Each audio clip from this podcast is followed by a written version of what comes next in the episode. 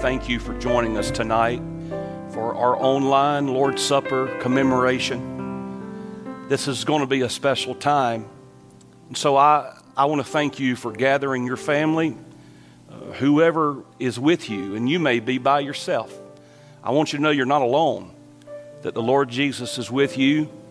And so I know some of you have gathered with others, you've gathered with your friends or family members. I want to personally encourage all the dads who are here and participating to really take the lead right now and to um, and to assume the role as the, the spiritual high priest of your home. So thank you for doing that. And uh, this is going to be a special time when we celebrate the Lord's Supper, it is a time of remembrance and a time of recollection. And so I want to draw your attention tonight for just a few minutes to the scriptures. And I want you to turn with me to 1 Corinthians chapter 11, what we call a classic passage of scripture about the Lord's Supper. As the Apostle Paul is dealing with this subject with the church at Corinth, and he brings their mind and their thoughts back to the night when Jesus had gathered with his disciples. It's Crucifixion Eve. They're in the upper room. And I want to highlight verse 23. As Paul begins, here's what he says The Lord Jesus, the same night in which he was betrayed, he took bread, and when he had given thanks, he brake it, and he said, Take and eat. This is my body, which is broken for you. This do in remembrance of me. And after that same manner, also he took the cup. And when he had supped, saying, This cup is the New Testament, the new covenant in my blood. This do ye as oft as ye drink it in remembrance of me. For as often as ye eat this bread and drink this cup, you do show the Lord's death till he come. And Paul said, Whosoever shall eat this bread and drink this cup of the Lord, and he uses a word, gang, unworthily, or in a way, in a fashion that's not befitting, it's not worthy of the Lord. He says, This individual shall be, shall be guilty of the body and the blood of the Lord. And verse 28 is an admonition for us. He says, So let a man, let a woman, let a, let a child who is participating so examine themselves. And so tonight, I, I want us to examine ourselves. I want us, as we remember, I want us to review and to allow the Holy Spirit to do some inspection and self inspection for us. And so Paul says, examine yourself. So as you eat the bread, as you drink the cup, for he that eats and drinks unworthily eats and drinks damnation to himself, not discerning the Lord's body. That last phrase, ladies and gentlemen, not discerning the Lord's body, that doesn't mean that this bread actually becomes the literal physical body of the Lord. That's not what that means. We understand that when Christ held that bread up, that unleavened bread, it was purely symbolic. There was no transubstantiation or anything such as that where it literally became Christ's body, but it was figurative.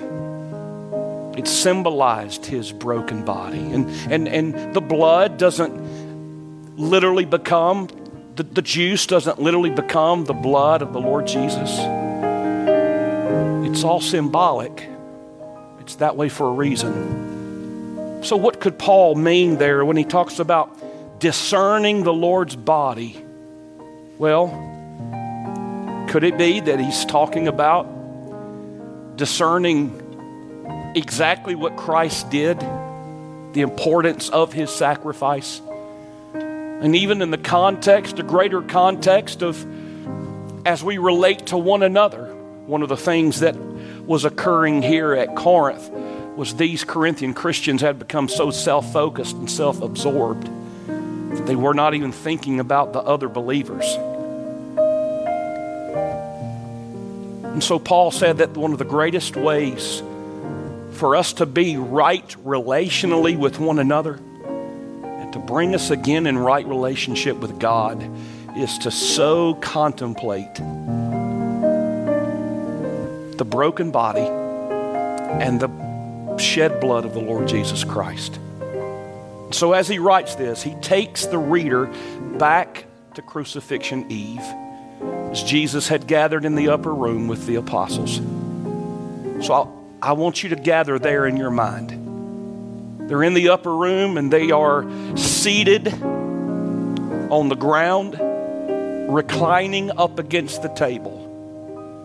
Sometimes we see portraits or paintings, and that's all they are, of the apostles sitting in chairs. they weren't sitting in chairs, they were sitting on the floor, reclining back against more than likely a round circular table. Jesus passes the bread, he passes the cup. To them, this was to symbolize something that took place in their history, in the Hebrew history, 1,500 years before. It was that night of all nights when the angel came to the land of Egypt and passed through the land. Those that had the blood applied to the doorpost, the angel passed over. Those without the blood applied. The firstborn in each home there in the land of Egypt, the firstborn died. We call that the Passover, hence the name, for what would become the national celebration of every Hebrew family once a year. And in the minds of the apostles, that's what they were thinking about. They were thinking about being covered by the blood, that blood that had been put on the doorpost. And so, naturally, consequently, their minds would have gone not just to think about the covering by the blood, but they would have thought about the sacrifice of an innocent life. That innocent life was the life of the lamb, that, that without blemish, without spot, that spotless lamb, that one lamb for every family. The head of that home would take that lamb and would sacrifice the lamb and then was told by the Lord to, to, to collect the blood in a basin and then to take a branch of, of hyssop, these hyssop leaves, and to take it and, and take the blood and to apply it to the doorpost. But those disciples knew that if blood was going to be used, then that necessitated the sacrifice of this lamb. They had that on their mind. And then they not only thought about the blood applied to the doorpost and the sacrificing of the life of that lamb, but ladies and gentlemen, you know they had to think about the deliverance from Egyptian bondage. That that had been prayed for and desired for 400 plus years. Now God had finally heard their prayer. And in conjunction with the blood applied and the sacrifice of the lamb, they knew what God had God did that night when he delivered their ancestors from Egyptian bondage. And that's why they called it the night of nights. And in their minds, as those apostles had gathered, that's what they were thinking. And yet, I want you to know that on that night, as they gathered, gathered in that upper room, that Jesus was about to totally revolutionize their concept of Passover. You see, ladies and gentlemen, Jesus was taking it from a purely historical, nationalistic concept for those men, and he was making it a deeply personal, innately spiritual concept. And so from then on out, whenever those apostles and whenever you and I tonight, we think back to the Lord's Supper, to the Passover meal, we think too about the covering of the blood. And yet it's the blood of Jesus that covers our sins. For without the shedding of blood, there is no remission. And the blood of Jesus Christ, God's Son, cleanses us from all sin. For we are not redeemed with corruptible things as silver and gold, our vain tradition received from our fathers. We are redeemed by the precious blood of the Lamb of God who was slain before the foundation of the world. And so tonight we think about being covered by the blood of the Lord Jesus Christ and our sins being washed away. Just like the apostles, we realize that in order for that blood to have been applied, that blood had to have been shed by the perfect, innocent Lamb of God and the sacrifice of his life. As John the Baptist pointed to Jesus as Jesus came over that hill in John 1, verse 29, where John said, Behold, the Lamb of God who takes away the sin of the world. That Passover lamb in Egypt was one lamb for one family.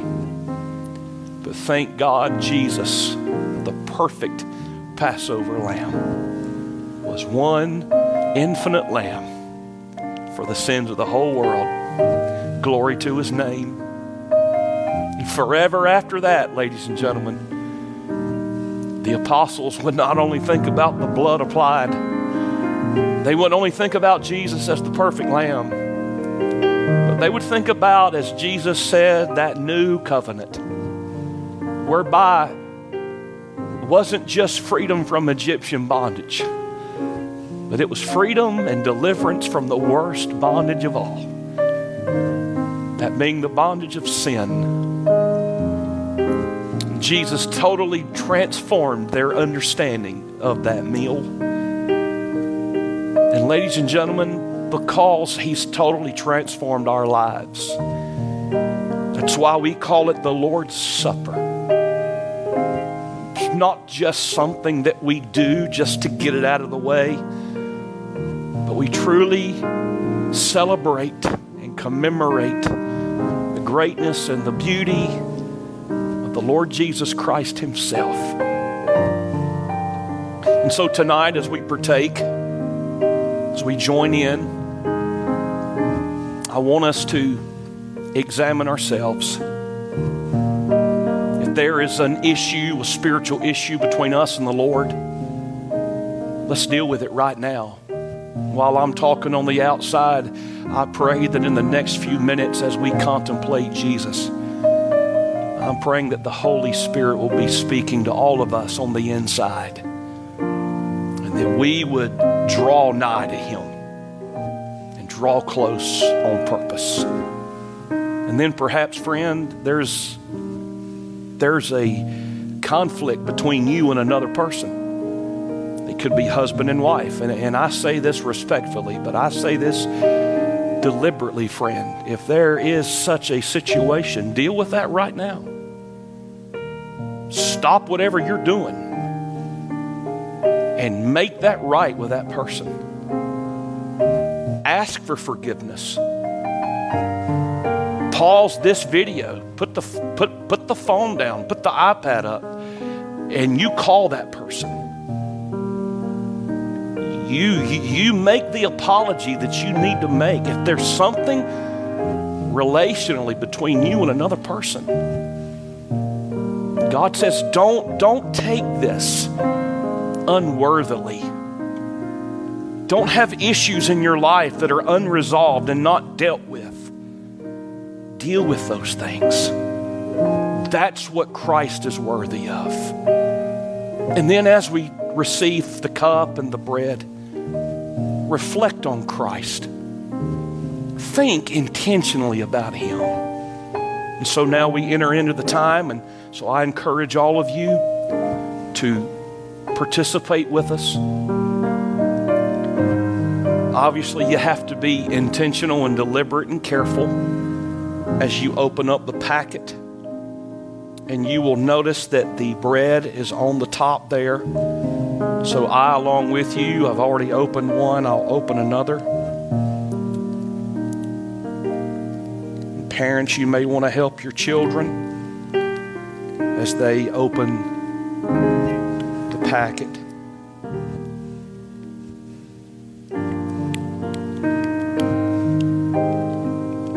So I encourage you to open the top with the bread.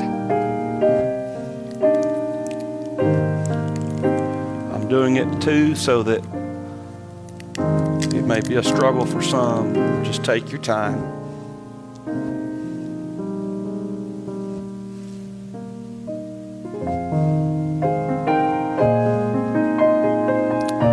A moment, we're going to receive the bread. And I want you, as we do, I want you to deliberately take 60 seconds. And I want you to contemplate deliberately the broken body of the Lord Jesus Christ. He said in 1 Corinthians 11 23, the Lord Jesus, the same night in which he was betrayed, he took the bread. And when he had given thanks, he brake it and said, Take, eat. This is my body, which is broken for you. This do in remembrance of me. Let's pray and ask Jesus and thank Him for the broken body. Father, thank you for your broken, sacrificed body that bore the wounds, suffered our hell help us to contemplate you just now. In Jesus' name.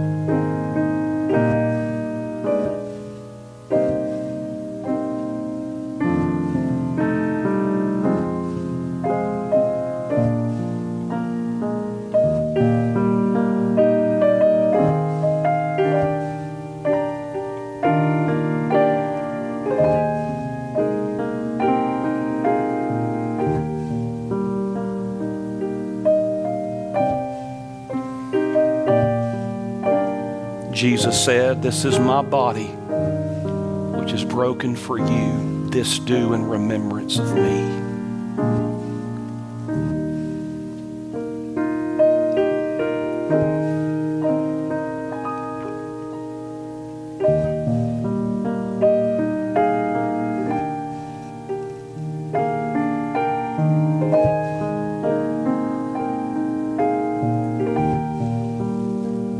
Take the cup in your hand. Verse 25 says, After the same manner also he took the cup.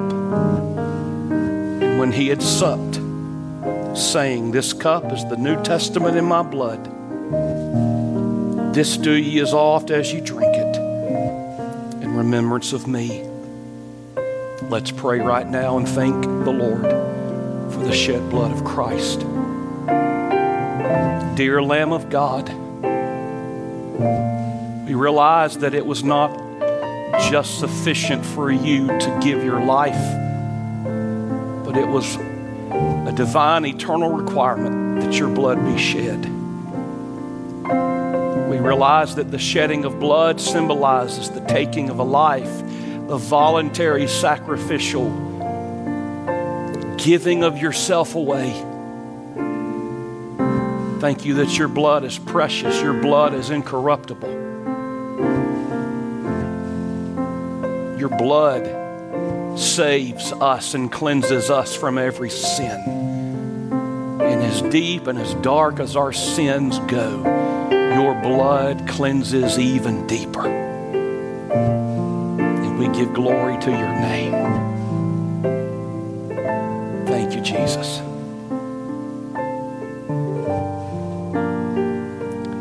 Jesus said, This blood is the New Testament, the New Covenant.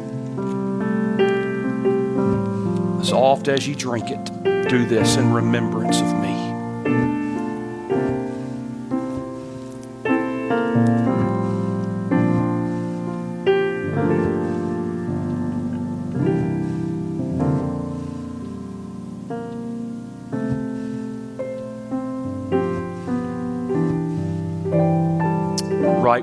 are tonight. I invite someone in your group. And dad, you may choose for it to be you, or mom, you may decide to do this, or someone else may voluntarily do this. I want you to take 60 seconds. Someone in your group, someone in your group tonight, take 60 seconds and share with the group your salvation testimony. Someone do that right now. I know it'll be a blessing to those in your group. Someone do that just now.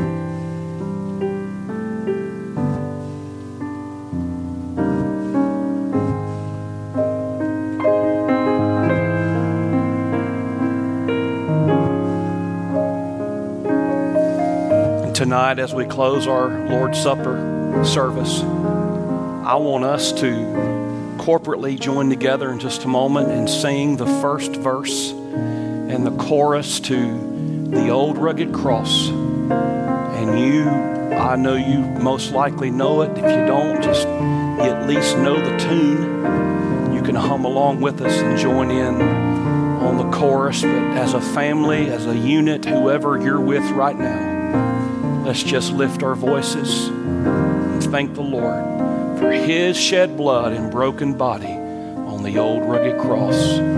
Join with me in sing verse 1. On a hill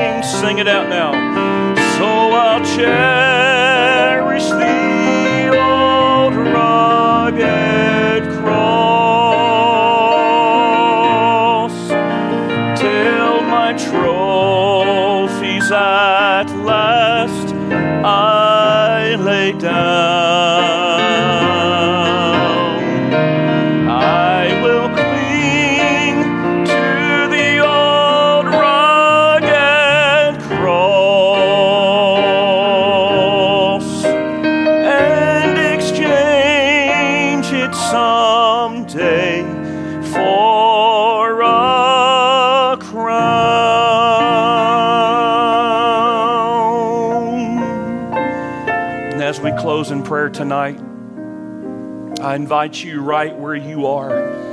Perhaps you've tuned in and you don't even know the Lord as your Savior. You've never trusted Jesus Christ as your Lord. Would you do that right now? Would you embrace Jesus, the one who bled and died for your sins? Would you say yes to him? Would you repent and believe the gospel? Oh, friend, it's not by taking the Lord's Supper that we're saved, it's having the blood applied to our souls, being cleansed. That's what makes the eternal difference. Would you say yes to Jesus just now? Then, friend, I invite you right now. If there's a need in your life, a spiritual need, to the Lord about it. Every single one of us, I, I want to implore you tonight to make this prayer a prayer of recommitment and rededication. Lord, I want to recommit my life to you, my heart to you, everything I am to you. Would you do that just now? Oh, dear Savior. You paid much too high a price for us to be stunted and stagnant in our growth. You paid much too high a price for us to be mediocre, average, ho hum, lifeless, passionless Christians. You paid much too high a price for us to be carnal for us to dabble in sin and for us to be half hearted, one foot in, one foot out. You've paid much too high a price for us to be lukewarm. And so tonight, as your family, Lord, as your children, we recommit ourselves to you. Revive us, give us a hot love, unsurpassed allegiance to our King. We love you, Lord Jesus. Increase our love. In the mighty name of Christ, we pray. And all God's people said, Amen. Thank you for joining us.